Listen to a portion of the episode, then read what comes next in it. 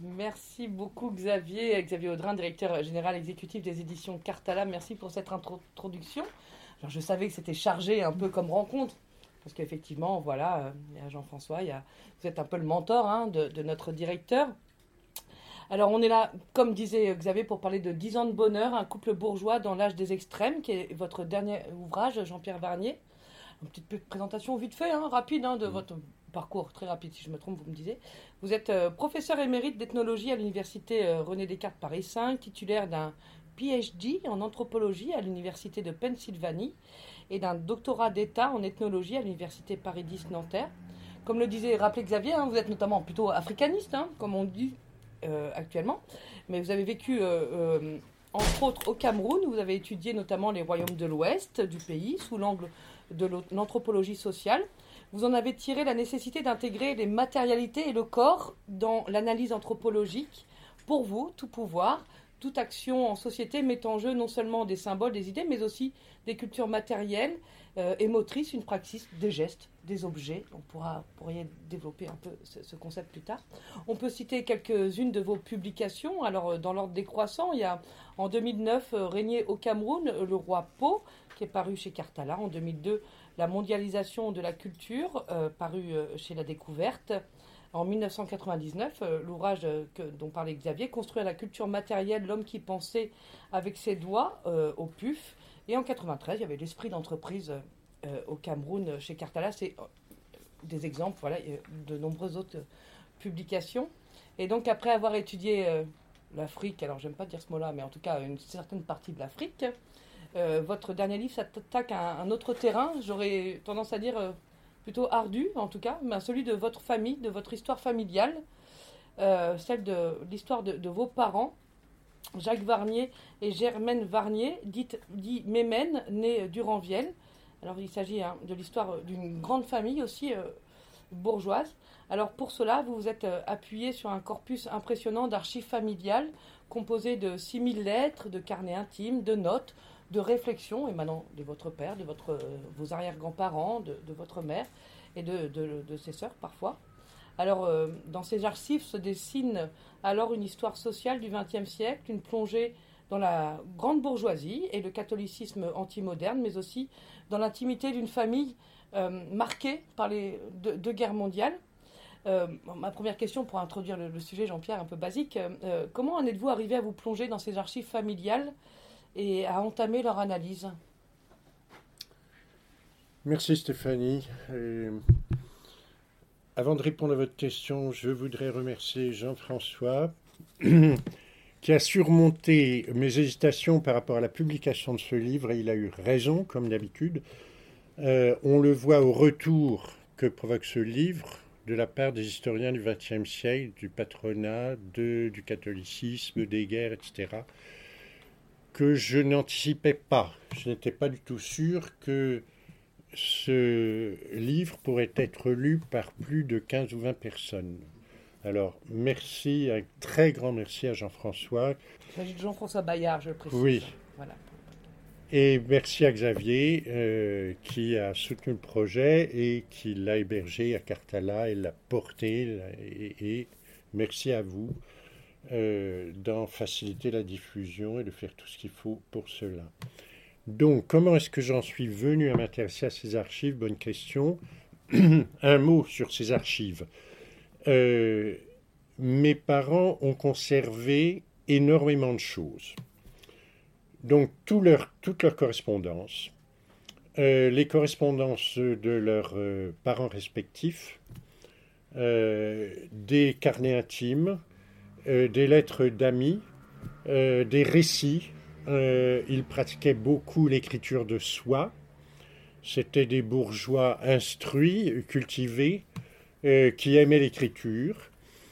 ils ont conservé des choses improbables comme par exemple tous leurs agendas, qui sont une source absolument incroyable de renseignements, parce qu'on voit tous leurs rendez-vous. Et j'ai pu suivre à la trace, par exemple, tous les rendez-vous de Jacques Varnier président du, CJP, avec le président historique du CNPF, Georges Villiers. J'ai vu le nombre de leurs rendez-vous en tête à tête ou en commission ou en ceci ou cela. Et ça permet de chiffrer ça permet de savoir quelle a été l'intensité d'une relation. Est-ce que c'était superficiel, occasionnel, ou est-ce que c'était une relation suivie sur 20 ans? Euh, Donc il conservait tout. Et tout était disponible, tout était sur la table, je savais que ça existait. Contrairement à certaines familles où le silence règne, il n'y avait pas de silence, il y avait au contraire surabondance. Euh, mais euh, Comme vous l'avez dit, c'est une famille qui a été impactée par l'âge des extrêmes, avec pour conséquence euh, une certaine intoxication de certains sujets dans cette famille, si bien que est venu un moment où il m'a paru important euh, de me pencher sur les archives euh, pour savoir ce qui s'était passé effectivement. Et ce moment est venu quand j'ai voulu me coltiner avec euh, ces éléments d'intox, je dirais, et de mettre à exécution un projet très ancien que j'avais, qui datait des années 60, qui était un projet de psychanalyse en bonne et due forme, que j'ai pu enfin réaliser après les périples aux États-Unis, en Afrique et ailleurs, euh, dans les années 1990. Et à ce moment-là, je me suis dit, je vais faire des sondages dans les archives. Et euh, simultanément, du côté des archives et du côté du divan de l'analyste, je commençais à mettre des bouts d'écriture. Donc ça date d'il y a 30 ans. Euh, est venu ensuite un moment où je me suis dit, mais après tout, ces archives sont très importantes, euh, il faut les exploiter, mais les exploiter pour moi. Sauf que j'ai eu des états d'âme. Et je me suis dit, mais de quel droit est-ce que je m'approprie ces archives intimes, familiales, alors qu'il y a au minimum cinq autres ayant droit dans ma fratrie et que euh, ces autres ayant droit euh, ont peut-être leur mot à dire dans la question. Ayant écrit 200 pages, je les, ai donnés à une de mes sœurs, Christine, euh, avec qui j'échange facilement et avec qui j'ai beaucoup d'affinités. Je lui ai donné ces 200 pages, je lui ai dit voilà ce que j'ai écrit, regarde ça. Et elle m'a dit très rapidement écoute, c'est une grenade dégoupillée que tu m'as mise entre les mains. Et, mais en même temps, elle me donnait le feu vert. À partir de ce moment-là, je n'avais pas besoin du feu vert des quatre autres. Donc, j'ai avancé. Et c'est devenu un écrit non pas à usage personnel pour moi, c'est devenu j'ai tenu la plume pour la fratrie et pas seulement pour la fratrie, mais pour euh, les 25 euh, sujets de la génération suivante, c'est-à-dire les, enfants de, notre fratrie. Euh, deux ou trois d'entre eux, même plus, trois ou quatre, s'y sont rapidement intéressés, et pour eux, ça a été une révélation, dans la mesure où Jacques et Mehmed avait été euh, enfoui sous tellement d'oripeaux par les raconteurs familiaux mm. que ça leur restituait des grands-parents, euh, euh, comment dire, restaurés, comme un vieux tableau qu'on a nettoyé et qu'enfin on peut déchiffrer, oui, avec tout son éclat. Bon, ça a fait un petit comité de lecture. Et euh, quand des amis me disaient sur quoi tu travailles en ce moment, je leur disais ben, je travaille là-dessus, etc. Ils me disaient ah tiens, intéressante. Bon, je leur ai donné à lire. Et peu à peu, ils m'ont dit mais écoute, tire-en une publication. Mais c'est venu très tard. La publication n'était pas un projet avant, je dirais, 2015. Donc c'est récent. Et à partir de 2015, je me suis dit, après tout, oui, on peut en tirer un récit euh, un récit savant, universitaire, un, récit d'historien, ce qui pose une question fondamentale, comment quelqu'un qui appartient à cette famille, qui partage cette intimité, peut euh, construire la bonne distance par rapport à cet objet. Eh ben, voilà comment c'est venu. On va parler justement de cette distance après, mais moi, il y a une question qui me démange les lèvres. Alors, on a échangé un peu avant, je crois que vous avez un peu évacué cette question, mais elle me démange la bouche quand même. Euh, est-ce que vous, vous, dites, vous dites vos parents aimaient cultiver cette, cette, trace de l'écrit? Votre mère elle-même a archivé, hein, mmh. Euh, mmh. avant 1990, euh, l'archive familiale. Est-ce que vos parents savaient déjà, d'une première question, que ça allait être lu? Est-ce qu'ils ont archivé pour que les, vos, les enfants, les petits-enfants lisent ensuite? Et est-ce que vos parents se savaient, ben, est-ce que, y avait est-ce que votre parent avait cette sensibilité de mmh. savoir que ça allait faire un ouvrage après être publié? C'est ça ma question qui me démange. À mon avis, ouvrage publié, vendu dans des librairies et euh, sur euh, Amazon, je ne sais quoi, non. À mon avis, ils ne l'ont jamais imaginé. Par contre, euh, je suis absolument convaincu qu'ils avaient en tête des lectures possibles au sein de la famille et parmi leurs descendants. J'en veux pour preuve le fait que euh, Jacques a écrit des carnets intimes lorsqu'il était jeune homme. Il les a commencés le 1er janvier 1918. Il écrit sur la première entrée de son carnet, euh, carnet donné par euh, Nurse et Miss pour le, Nouvel An. Et il écrit sa première entrée ce matin je euh, suis allé à la messe avec euh, maman et, euh, sa sœur Odette. Bon. Il, a continué ses carnets intimes jusqu'à environ 25-26 ans. Et il les a censurés. Il y a des pages assez nombreuses, en général par paquet, de 10-12 feuillets qui ont été soigneusement découpés au ras de la reliure. Ce qui veut dire qu'il avait clairement en tête le fait que ces carnets intimes seraient lus et qu'il ne voulait pas que certains passages le soient. Et ces passages, très clairement, concernent ses amours adolescentes. Euh, il avait un cœur d'artichaut il tombait très facilement amoureux, amoureux fou. Euh, ça débordait. Et donc, ça, il l'a coupé. Voilà. Euh, quant à Bemen, euh, il est tout à fait clair que, étant donné tous ces, ces, intoxications, ces auto-intoxications euh, du milieu familial, et étant donné le fait que son mari avait eu une carrière relativement importante dans les milieux patronaux, qu'il avait marqué les milieux patronaux de sa contribution, elle avait sa propre vision de sa vérité à elle, de ce qui s'était passé. Et donc, tout à fait à la fin de sa vie, à partir de 1990, elle est décédée en 1996, euh, il y a dans ses archives des cahiers, des colliers, euh, dans lesquels elle a conservé les brouillons de lettres qu'elle envoyait à droite et à gauche à l'intérieur de la famille, euh, à ses petits-enfants, à des cousins, cousines, etc., où elle dit très clairement que euh, elle, est soucieuse euh, de, ce qui se dit et qu'elle elle souhaite pouvoir rectifier un certain nombre d'erreurs. Comme par ailleurs, elle savait très bien ce que c'était que des archives, étant donné qu'elle a déposé aux archives nationales aux archives de France euh, tout le volet euh, des archives privées qui concernait le patron d'entreprise. Elle a fait les bordereaux, elle a tout classé, elle a fait les cartons, elle a tout déposé. Elle savait que ça, ça, ça, serait consulté et que ça permettrait de rétablir une certaine vérité qui avait été recouverte par ce qu'elle considérait comme des mensonges. Donc tout ça était très clair dans sa tête. Par contre, euh, elle n'a laissé aucune directive, elle n'a pas demandé à tel ou tel de ses enfants euh, de s'occuper d'exploiter de, ses archives et d'en tirer quelque chose. Elle vous a donné un portefeuille un jour, mais ça, on en reparlera. On reparlera du portefeuille et de la lettre d'amour.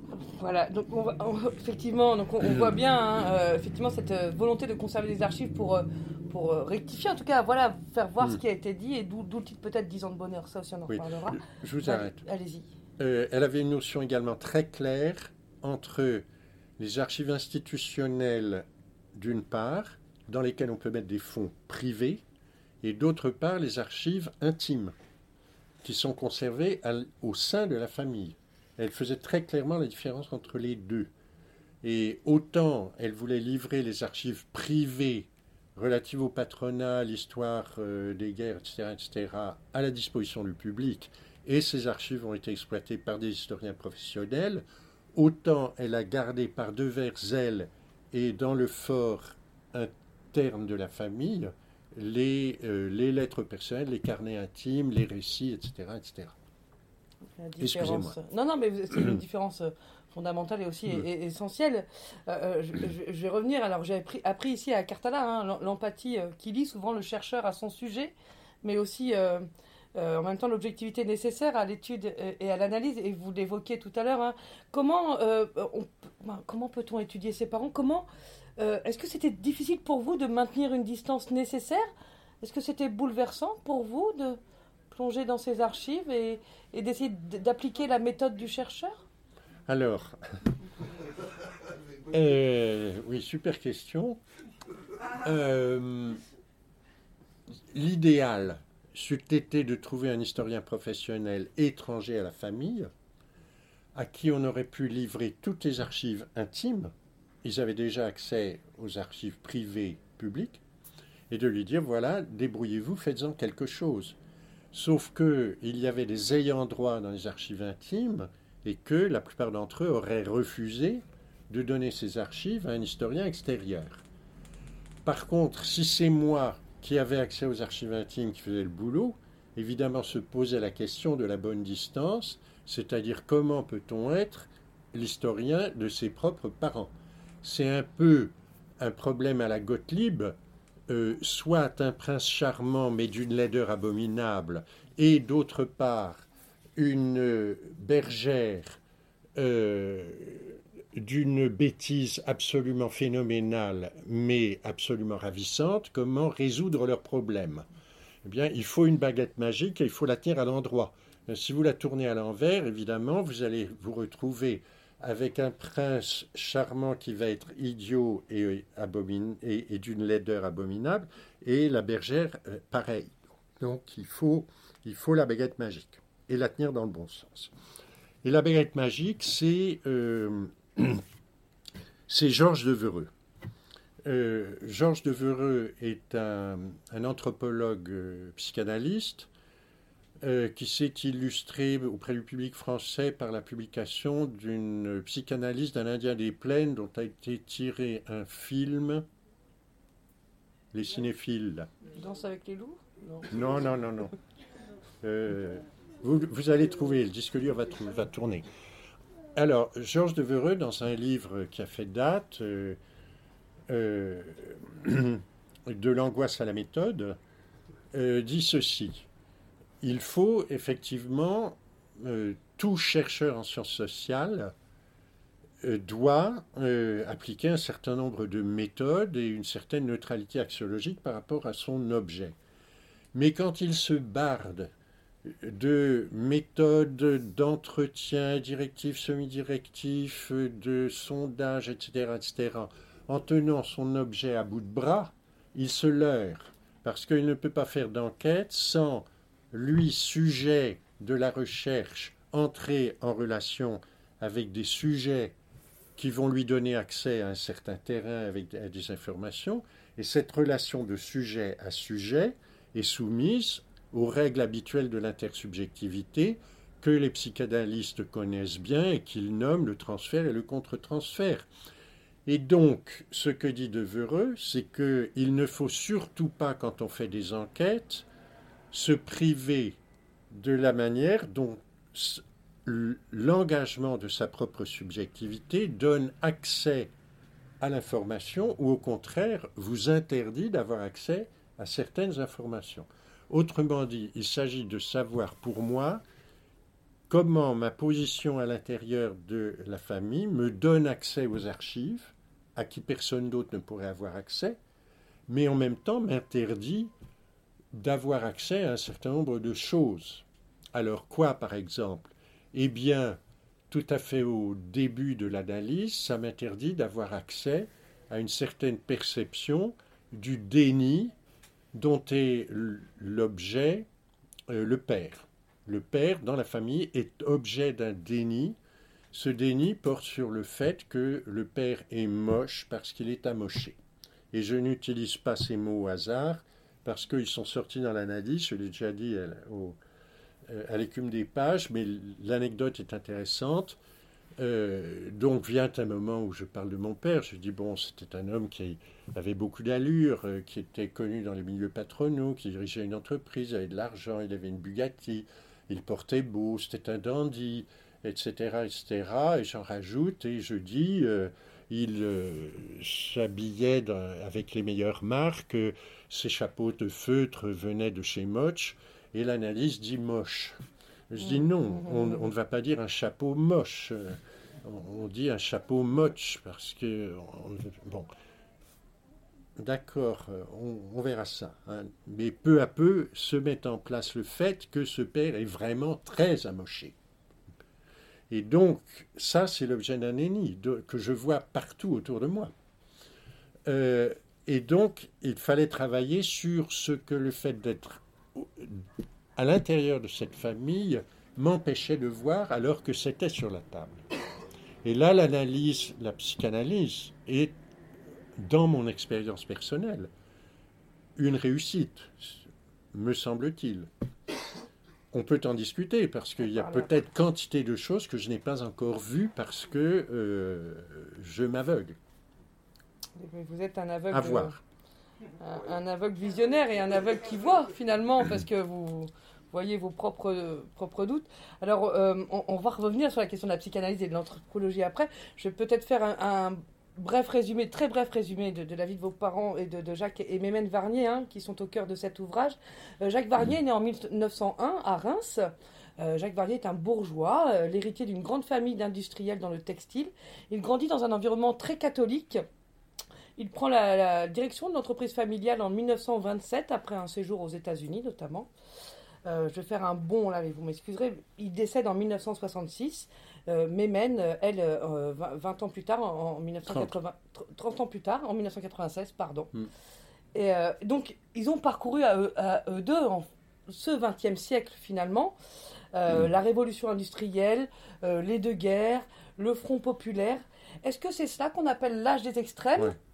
Et pourquoi appelle-t-on cette période l'âge des extrêmes? Oui.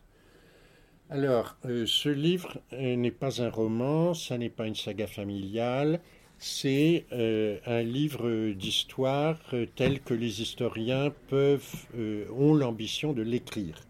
Donc c'est un livre savant, c'est un livre universitaire ou qui se veut savant.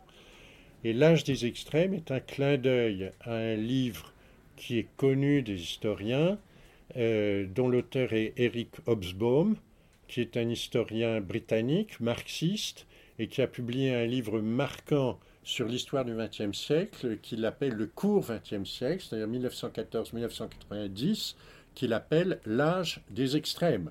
Deux guerres mondiales, la montée des totalitarismes, etc. etc. Et donc, euh, il m'a semblé que euh, Jacques Emmemens s'inscrivait parfaitement dans euh, ce que Hobsbawm a repéré dans ce livre. Dans cette temporalité et de ce, monde qui change hein, finalement, l'âge des extrêmes.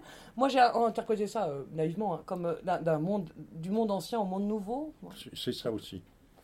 Alors, Jacques, Jacques Varnier, votre père, hein, n'a pas fait beaucoup d'études poussées malgré lui, parce qu'on mm. sent justement avec ses, carnets intimes que c'est un littéraire, un peu, moi, voilà, qu'il aurait peut-être aimé aller, aller plus loin dans, la recherche intellectuelle.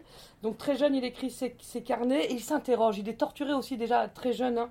Euh, alors j'ai cité cette phrase, c'est peut-être quand il a 20, 25 ans, quand il dit Puis-je servir Dieu comme bourgeois riche? Euh, et puis il estime, hein, et je pense que c'est avant la Seconde Guerre mondiale, hein, dans l'entre-deux-guerres, voilà, quand il a, euh, dans les années 30, je pense, il, il, estime que le modernisme est porteur d'apocalypse alors, comment s'est construit justement cet antimodernisme chez Jacques Vernier, chez votre père et dans sa famille? Et euh, est-ce qu'on peut faire un, lien avec cette soif de sens, de spiritualité, parce qu'il mm. s'interroge beaucoup sur sa foi et, sur sa mission mm. finalement mm. Est-ce que vous voyez un lien entre l'antimodernisme et sa soif de sens? Et d'où devient cet antimodernisme? Oui, il est clair. Alors, euh, la modernité pour lui, c'est une sorte de paquet dans lequel on trouve la modernité scientifique, technique, industrielle.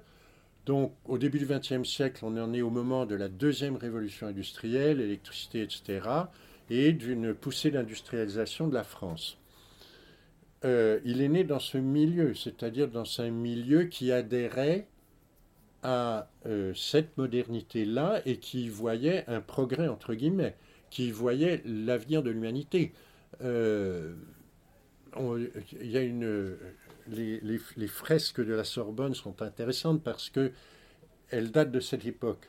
Et dans l'Amphiturkheim, il y a une grande fresque où l'on voit la science guidant l'humanité dans la voie du progrès. Et c'est formidable, ça. C'est extrêmement euh, c'est une image qui plaisait aux bourgeois de l'époque.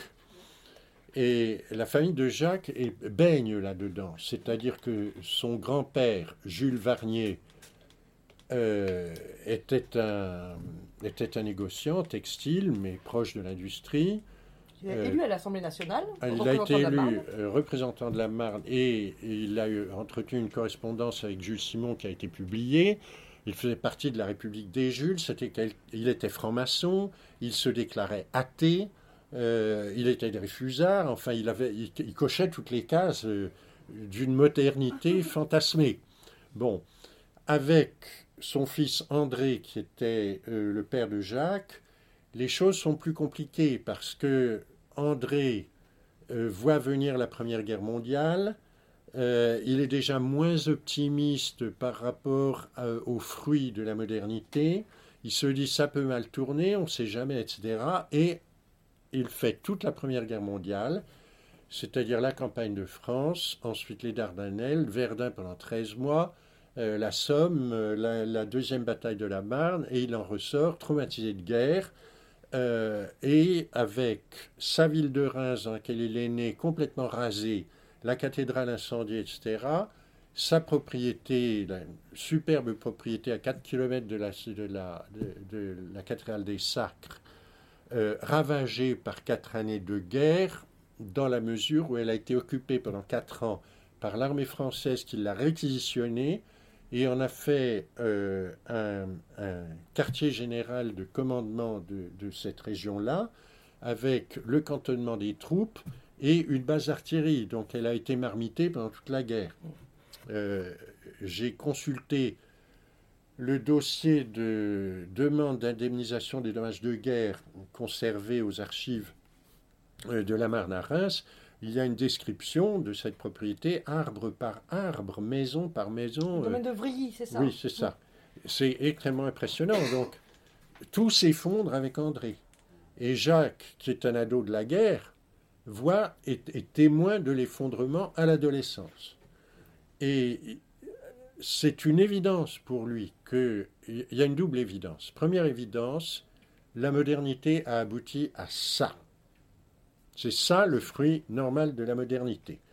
Si la modernité a abouti à Verdun, aboutit à des milliers, des centaines de milliers de morts, de disparus, etc., etc., et il en a une expérience de première main, non pas sur les champs de bataille, puisqu'il était, il, a, il a échappé à la guerre d'une année, mais par des proches, il faisait partie de cercles de deuil de proches qui ont été tués, dont on sait exactement à un mètre près où ils ont été tués, où on va après la guerre pour déposer des fleurs, etc. Bon, il y a toute cette pratique qui a été très bien étudiée par Annette Becker, par Stéphane Rousseau, par le, le groupe de, de, de Péronne, euh, il, baigne là-dedans. Donc, il se dit, voilà, la modernité, ça aboutit à ça, et c'est d'une telle magnitude que ça ne peut être que piloté en sous-main. Il y a forcément une volonté par derrière. C'est Auguste Cochin? Non? Alors, il y a Augustin Cochin. Mais il y a aussi les protocoles des sages de Sillon, publiés en, qui datent de 1902, etc., etc., qui n'ont pas encore été critiqués par. Euh, euh, qui n'ont pas été encore, euh, comment dire, décortiqués, dévoilés comme étant un faux et un plagiat d'un pamphlet qui avait été écrit sous Napoléon III par Rollin, Henri Rollin. En France. et donc, il a cette posture complotiste, finalement. Et cette posture complotiste est renforcée par la lecture d'Augustin Cochin. Alors deux mots sur Augustin Cochin, c'est un, chartiste, un historien qui a été tué en 1916 au front et qui avant 1916 s'est illustré par euh, euh, l'étude qu'il a faite des cahiers de doléances de Bretagne et de Bourgogne. Et il note dans les cahiers de doléances que d'une paroisse à l'autre, on a des copier-coller qui ont été faits d'un cahier à l'autre et dont on voit très bien, on peut cartographier le réseau. Ce qui veut dire qu'il y avait des notables lettrés qui se connaissaient et qui étaient en lien d'une paroisse à l'autre et qui se refilaient euh, les, les, notations, quoi, les, directives, pas les directives, mais en gros, ce qu'il fallait noter. Et donc, il, il, suffisait de recopier, et de la sorte, dit Augustin Cochin, une petite minorité éduquée et agissante peut créer un mouvement euh, révolutionnaire. révolutionnaire. Voilà.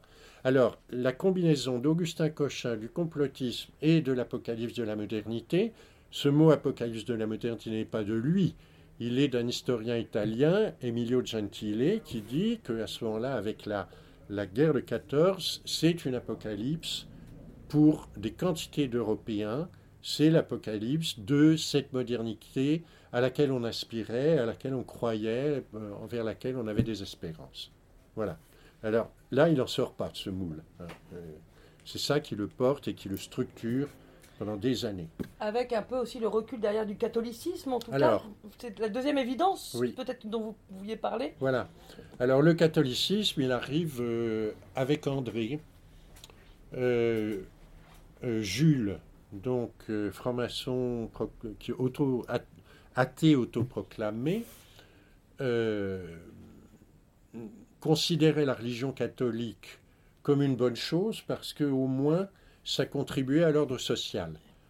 Euh, donc c'était un bourgeois de la gauche radicale, il siégeait avec la gauche radicale, mais conservateur. Et il préparait par cette option conservatrice ce qui deviendra plus tard la révolution conservatrice. On en parlera à Genève au mois d'octobre. Et euh, André, lui, avait une foi sincère, dès avant la guerre de 14. Euh, elle ne s'est pas renforcée pendant la guerre, sauf que la guerre lui a donné l'occasion de sympathiser avec des prêtres qui étaient présents sur le front et avec lesquels il a pu avoir euh, des quantités de, débats, de conversations, à qui il faisait confiance pour euh, parler de ce qui le tourmentait le plus par rapport euh, au spectacle de la guerre, qui était un spectacle atroce qui le, le bouleversait totalement. Et Jacques, donc fils d'André, était était lui euh, fils d'André et de sa mère Cécile, qui était, elle, extrêmement dévote, mais en même temps très intelligente.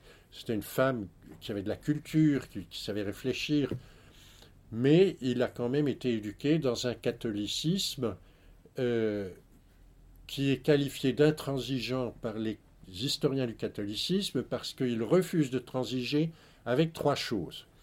La première, c'est la Renaissance qui place l'homme d'abord. La deuxième chose, c'est la réforme qui place le libre arbitre d'abord. Et la troisième chose, c'est les Lumières qui placent la raison d'abord. Il n'est pas question de transiger avec, euh, avec l'homme d'abord, le libre arbitre et la raison.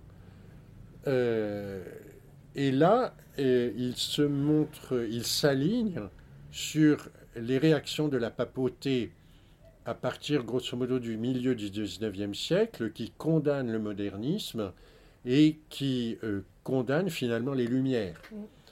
Et à partir de ce moment-là, son, euh, son catholicisme intransigeant se conjugue avec ce sentiment d'apocalypse, avec euh, également son complotisme.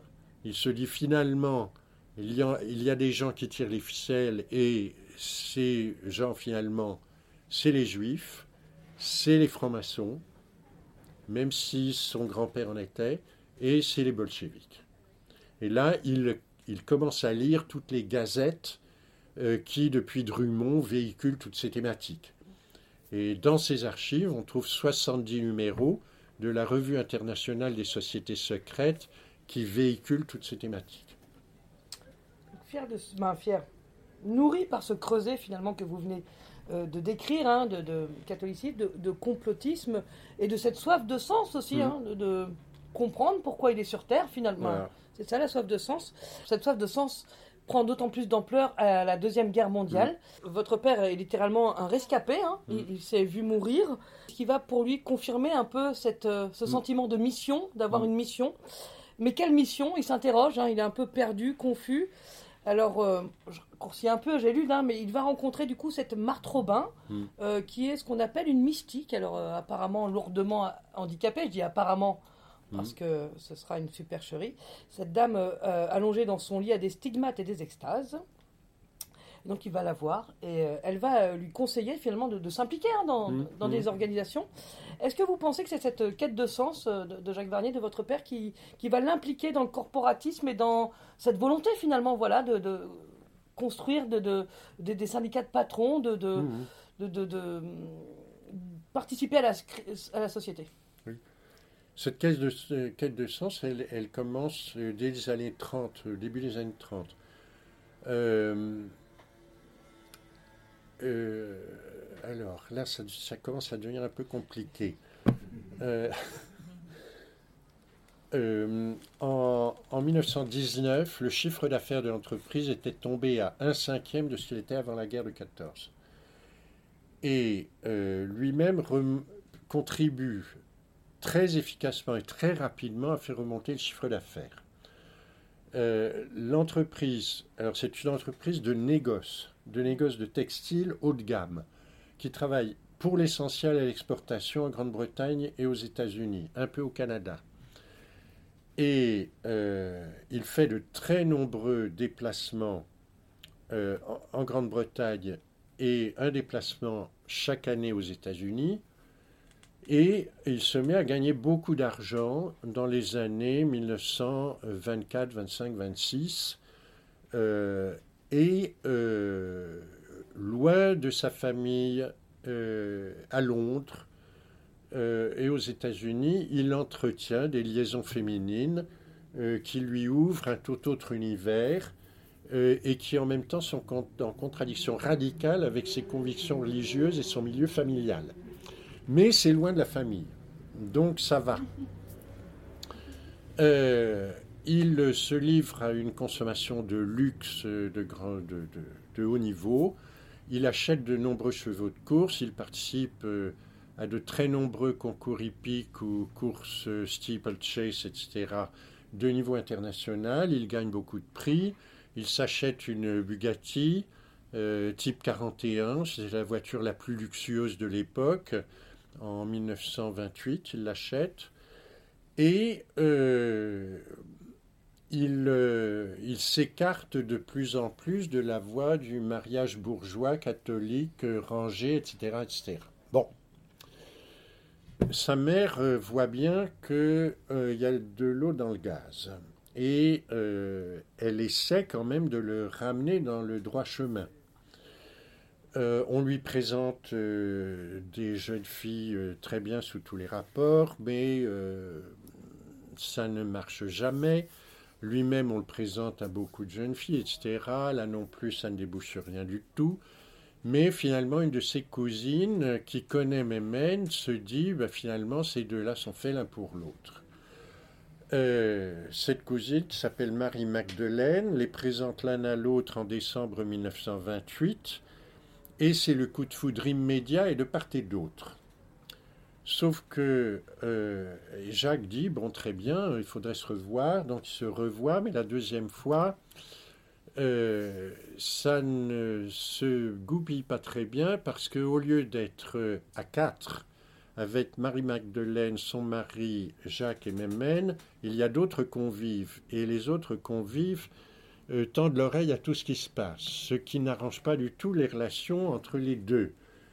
Et finalement, euh, Jacques décroche. Il se dit non, Mémène est beaucoup trop bien pour moi, c'est pas jouable. Euh, moi, je suis en perdition, donc je préfère euh, mes aventures à Londres avec une certaine Alicia que euh, de nouer un mariage fort avec tout ce que ça implique avec Mémène. Et donc, il ne donne plus aucun signe de vie. Il s'en ouvre à sa tante et sa tante conclut bon, c'est liquidé et euh, il en informe sa mère euh, quant à euh, Mademoiselle Dévé, c'est liquidé. il ne dit pas Mademoiselle Dévé est liquidée, mais c'est liquidé.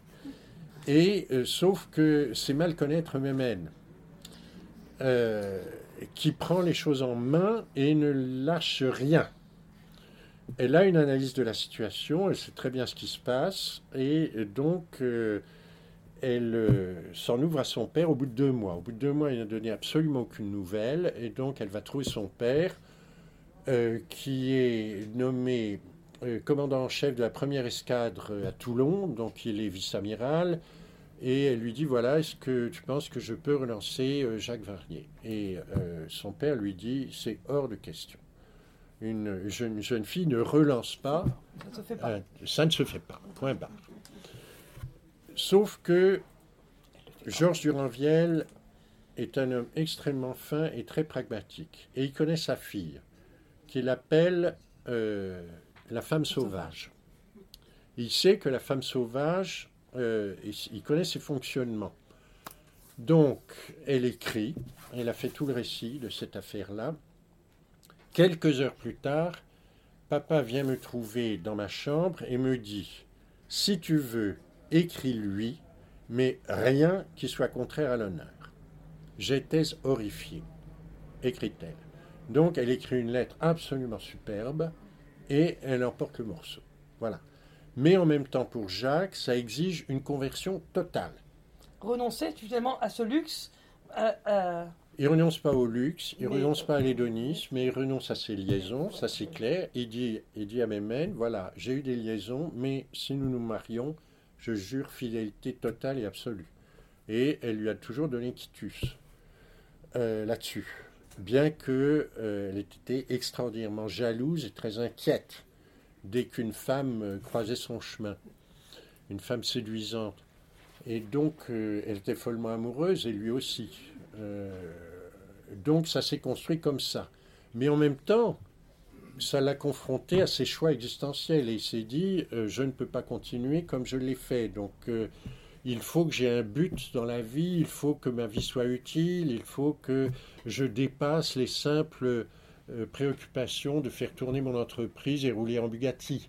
Et c'est à ce moment-là qu'en 1932, au moment du décès de sa mère, il s'est dit là vraiment il faut que je fasse quelque chose. Et il avait un beau-frère, Raoul de la Morinerie, euh, qui euh, l'a un peu cornaqué, lui a fait lire euh, des écrits de, théologiens, etc. Et c'est à ce moment-là qu'il a décidé de s'inscrire dans une petite société. Alors c'était une époque à laquelle les clubs, les ligues, les, confréries, les sociétés, les ordres, etc. se multipliaient partout en France. Et donc il a trouvé une petite société de Saint-Louis qui était calé sur euh, les écrits de Augustin Cochin, euh, qui avait une forte dimension religieuse, un encadrement rigoureux, et c'est à ce moment-là qu'il a, il a fait serment d'adhésion à la Société de Saint-Louis et que dans la foulée, il a euh, participé à la fondation du syndicat des, des, professions textiles de la région euh, de, Champagne-Ardenne, etc., etc., et qui s'est lancé dans les mouvements patronaux, mais longtemps avant la guerre. si, je, comprends bien, finalement, c'est par amour, en tout cas, c'est pour votre mère, pour Mémène, que euh, Jacques tout de suite a, eu cette, soif de sens, de recherche et de, soif de, se trouver une mission, finalement? Je crois qu'il l'avait dès le début, parce qu'on le voit dans ses carnets intimes. Simplement, il a dérapé, parce que c'était la facilité finalement. Euh, et il découvrait la vie. Et euh, on voit dans ses carnets intimes à quel point euh, il tombait facilement amoureux de Germaine Leleu, de Agnès, je ne sais plus trop qui, etc. etc. Donc Euh, non, il est, parti sur, euh, il est parti dans cette affaire-là. C'était un excellent danseur et, euh, il était poussé au luxe. euh, par exemple, la première fois qu'il va aux États-Unis, euh, c'est en 1924, je crois. Donc, il a 22 ans. Il faut imaginer, euh, imaginez-vous le film Titanic avec euh, DiCaprio. hein. Bon, vous avez les images en tête. Tout à fait. Et donc, il est en première classe, forcément. Au moment C'est du le méchant dans le film. Pardon, j'allais dire c'est le méchant dans le film, excusez-moi. Oui. Non, parce que dans le film, il y a. En tout cas, euh, à 18h, on met son smoking, on va dans le grand salon, et là, il y a le, le, le, cap- le capitaine- le- le commandant, le, cap- le commandant en second, etc., enfin, toutes les huiles et tout, éventuellement l'armateur, bon, euh, et euh, on, on prend l'apéritif, on prend le champagne, ensuite on passe à table, et il est à la table du second capitaine, euh, et après, on danse. Et il danse le premier soir comme ça, et le deuxième soir, le commandant, l'ayant repéré, lui demande d'ouvrir la piste, parce qu'il avait vu un excellent danseur. 22 ans, smoking, il a de l'allure, il porte beau, etc. S'il vous plaît, euh, jeune homme, pouvez-vous ouvrir le, bal? Euh, C'est ce style-là dans lequel il est happé à, à- à 22 ans. Bon, évidemment, à 22 ans, c'est tentant de se laisser aller dans ce, dans ce boulevard qui est ouvert devant lui, avec des revenus en augmentation constante. Mais Mehmed le met au pied du mur. Et il- avait toujours en tête le fait que euh, le- le Dieu, la foi chrétienne, le Christ, euh, la cathédrale de Reims, euh, la messe du dimanche, etc., tout ça, c'était des valeurs sûres Hum, hum, hum. et qu'il fallait miser là-dessus. On ne pouvait pas abandonner ça. Et- Mais il avait été entraîné à faire le grand écart. Et Mamel le ramène. Voilà, c'est ça. Mais il fallait voir le personnage de Mémène, la femme sauvage, qui, qui a toujours, pendant toute cette traversée du XXe siècle, c'est elle qui a tenu les manettes. Et on le voit dans les archives intimes, elle est totalement absente des archives patronales privées déposées aux archives de France, aux archives du CJP, aux archives euh, euh, du, du- du dé- du département de la Marne, etc. Alors qu'elle qu'elle a joué un rôle, quand même. Elle est totalement absente, alors qu'elle a quand même été. Et donc Ce c'est là qu'il y a un effet de source, il y a un effet de source qu'il faut travailler parce que c'est ça qui donne le levier pour, pour arriver à décortiquer l'histoire. On, on comprend mieux effectivement hein, le rôle de, de, de Mémène et de, votre mère. Alors, euh, donc, votre père hein, donc, a participé, on, on le- on le disait actuellement, hein, s'engage euh, dans la création d'organisations patronales. En 1936, il, a- il fonde et anime l'Alliance corporative des industries textiles de Reims et de la région. Euh, Il contribue à fonder le Centre des jeunes patrons en, en Mhm. 1938. Alors, en réaction au Front populaire, euh, d'une part, si j'ai bien compris, mais aussi euh, par crainte hein, de l'arrivée euh, du communisme euh, a- après-hier. Alors, euh, ma source n'est pas celle de votre, sur la fiche Wikipédia de, de votre père, Jacques Varnier, il écrit ceci hein, concernant cet engagement euh, euh, patronal. Il dit finalement, Jacques Varnier a toujours été opposé, et toujours aussi opposé, aussi bien à l'individualisme libéral qu'il a vu aux États-Unis euh, qu'au dirigisme alors triomphant. Est-ce que c'est cela finalement l'antimodernisme à l'époque? C'est le retour d'une société de classe dans chaque, à l'opposé du libéralisme individualiste et des sociétés dirigistes? Alors, il avait l'anti du communisme et du Oui. bolchevisme, ça c'est clair, mais ça c'était partagé par toute la bourgeoisie, hein. avec des nuances. Euh, il avait une... euh, euh, il était, je l'ai dit, il était sceptique par rapport aux Lumières et par rapport à la modernité. Alors, c'est important ça, parce que ça l'a amené, par exemple, à avoir des positions anti, anticolonialistes. Euh, il se disait, mais après tout, euh, la colonisation, si on veut la justifier en leur apportant la modernité, on leur apporte, la, peste et le choléra. Donc, euh, non à la colonisation. Et par rapport au Front populaire, il avait un peu la, même posture, c'est-à-dire on veut... le, bolchevisme veut apporter la modernité et les soviets se trompent, les États-Unis veulent apporter euh, la modernité et le libéralisme, ils se trompent. Donc il faut autre chose. Et c'est là que euh, se situe la recherche de la fameuse troisième voie qui est pratiquement impossible à trouver, et que se situe le corporatisme et son, euh, son travail à l'office des comités sociaux sous l'occupation et, sous Pétain. Je ne sais pas si ça répond à votre question. Non, mais c'était cette façon, finalement, cet antimoderniste qui se situe. Alors, moi, moi en fait, je vois le libéralisme euh, euh, américain, individualiste comme il est décrit, et le bolchevisme comme deux opposés. Et j'avais l'impression que cet antimodernisme se calait dans un une sorte de milieu, finalement, ou de, de, une société de classe où chacun avait bien mmh. sa place, avec des, ordres définis. Mais vous, avez très bien répondu. C'était un peu, ça. Comment finalement un antimoderniste qui est d'un ancien temps ou je sais, je vais dire moyenâgeux, c'est peut-être pas le cas, mais si, si, c'est classe, quoi, c'est ça. ce que voulait faire le corporatisme, c'est abolir la, la, société de classe et le remplacer par des corporations de mmh. métiers.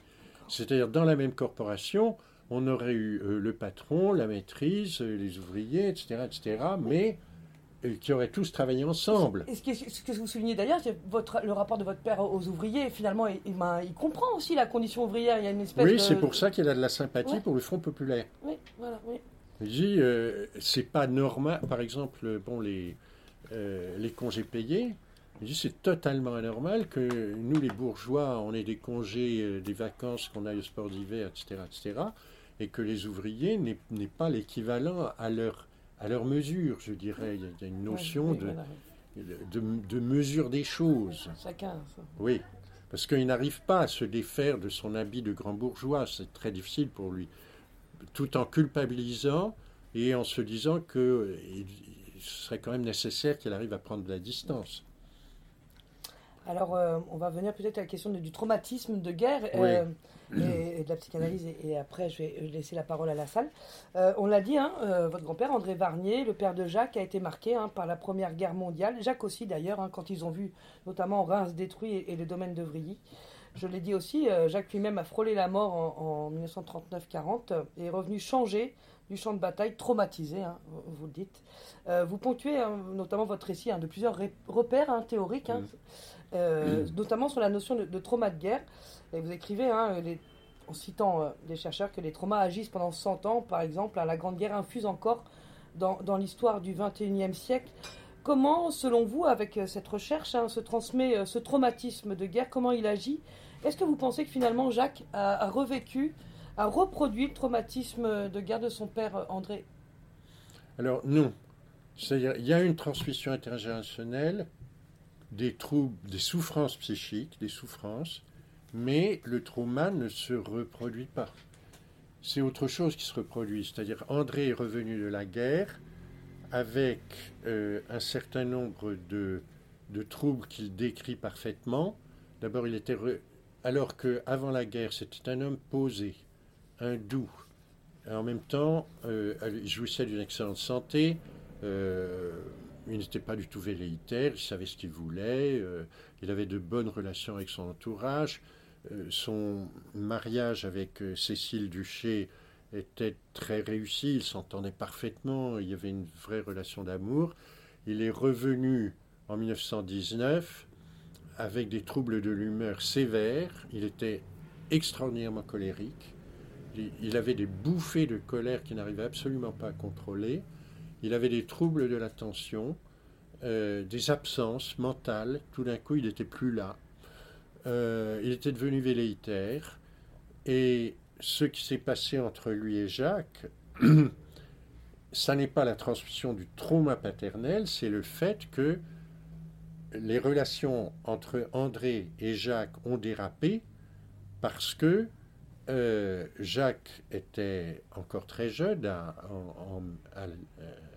euh, au moment de l'armistice, il, il, avait 18 ans, 17 ans et demi. Et qu'il était l'aîné de sa fratrie, que son père André savait qu'il n'avait plus longtemps à vivre, il avait des séquelles cardiaques préoccupantes euh, du typhus qu'il avait contracté aux Dardanelles, et donc il a essayé de négocier avec Jacques pour que Jacques reprenne la direction de l'entreprise. Il s'y est très mal pris, Jacques s'y est très mal pris. Les deux se sont piégés, l'un l'autre.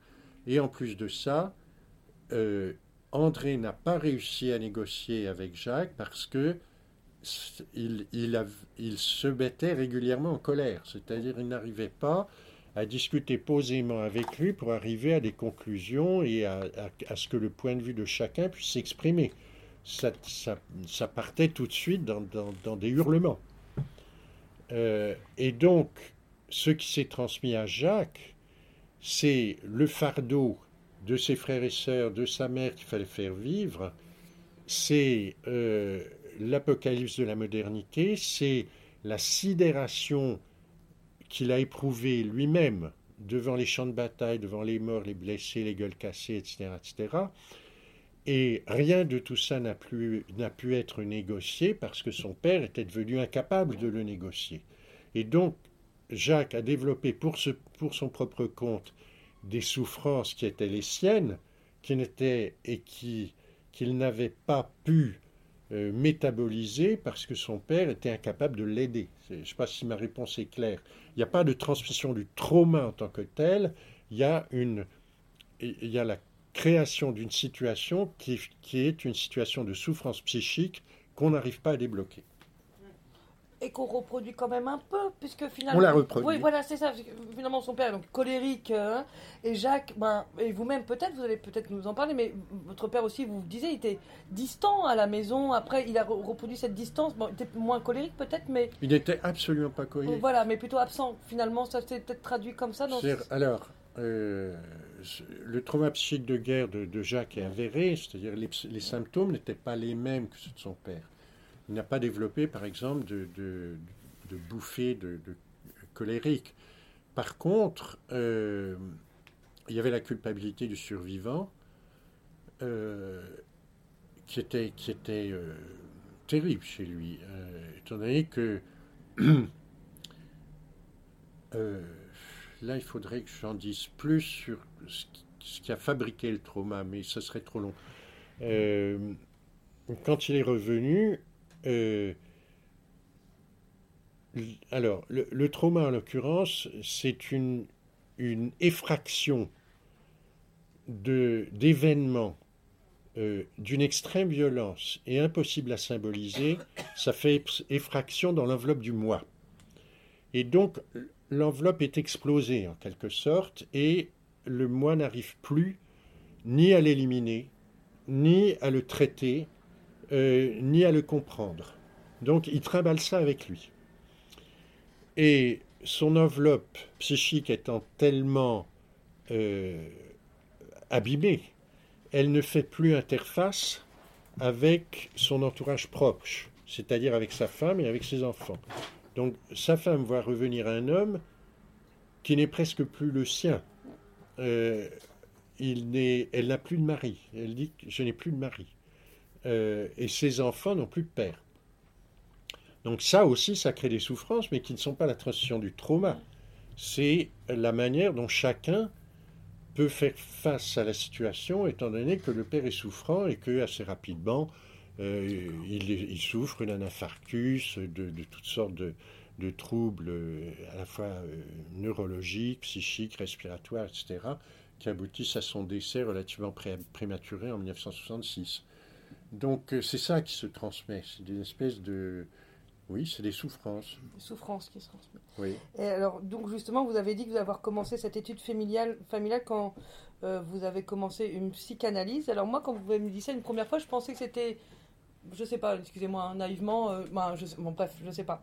Euh, je pensais que vous m'avez dit, oui, j'ai commencé à chercher quand j'ai commencé une psychanalyse. Dans ma tête, je me suis dit, on commence une psychanalyse quand on est en souffrance soi-même. Mais là, euh, quand on a parlé au début de la, conversation, vous dites, en fait, c'était plutôt un travail intellectuel d'entamer cette psychanalyse. Ah, pas du tout. voilà, c'est ça. Ma question, ah, c'est ça. Est-ce que vous-même, vous, du coup. Non, non.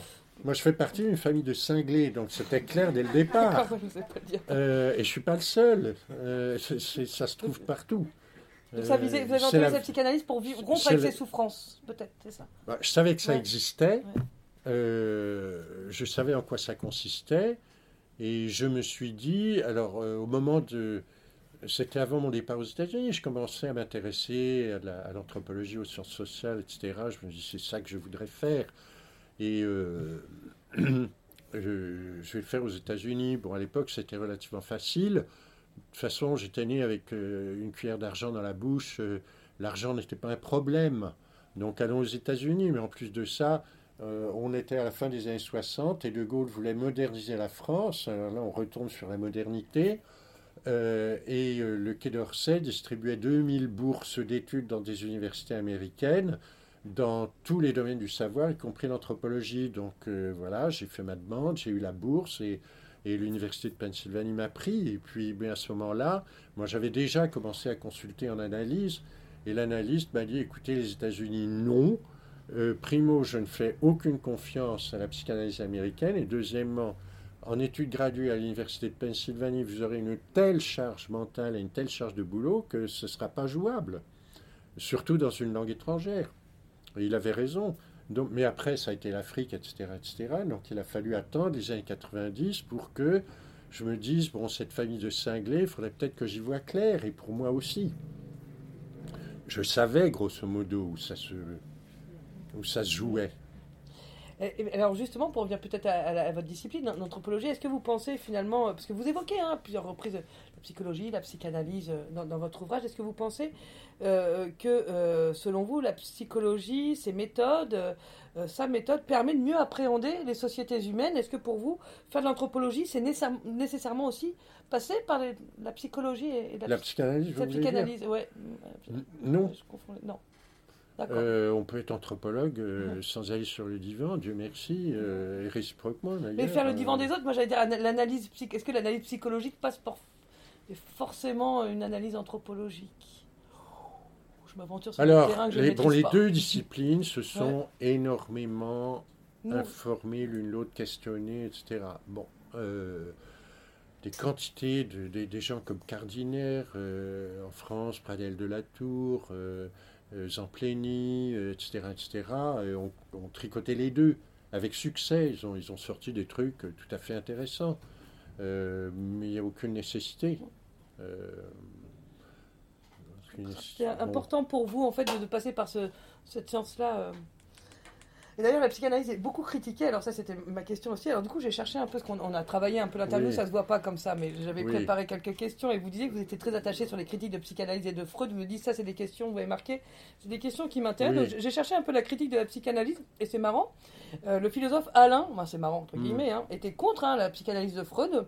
Et il a, il a dit cette phrase l'inconscient est une méprise sur le moi c'est une, une, idolâtrie du corps. Et alors, ça m'a fait penser à vous, puisque justement, le corps, c'est votre truc. Oui. C'est à l'inverse de ce que vous dites, finalement. C'est que le corps qui dit plus oui, mais, que le euh, moi. Euh, Alain confond deux choses. Il confond l'inconscient comme refoulé et l'inconscient du corps. Euh, c'est pas la même chose. Alors, je, je, parle sous le contrôle de Hélène Poyet, qui est psychanalyste et qui est ici, et qui pourra peut-être nuancer le propos. Mais je crois que je crois qu'Alain se trompe. C'est très clair. Alors, les critiques de la psychanalyse, on les connaît. Elles ont commencé dès, euh, la vie de Freud, qui est, décédé en 1939. Alors, il y en a qui sont parfaitement fondées.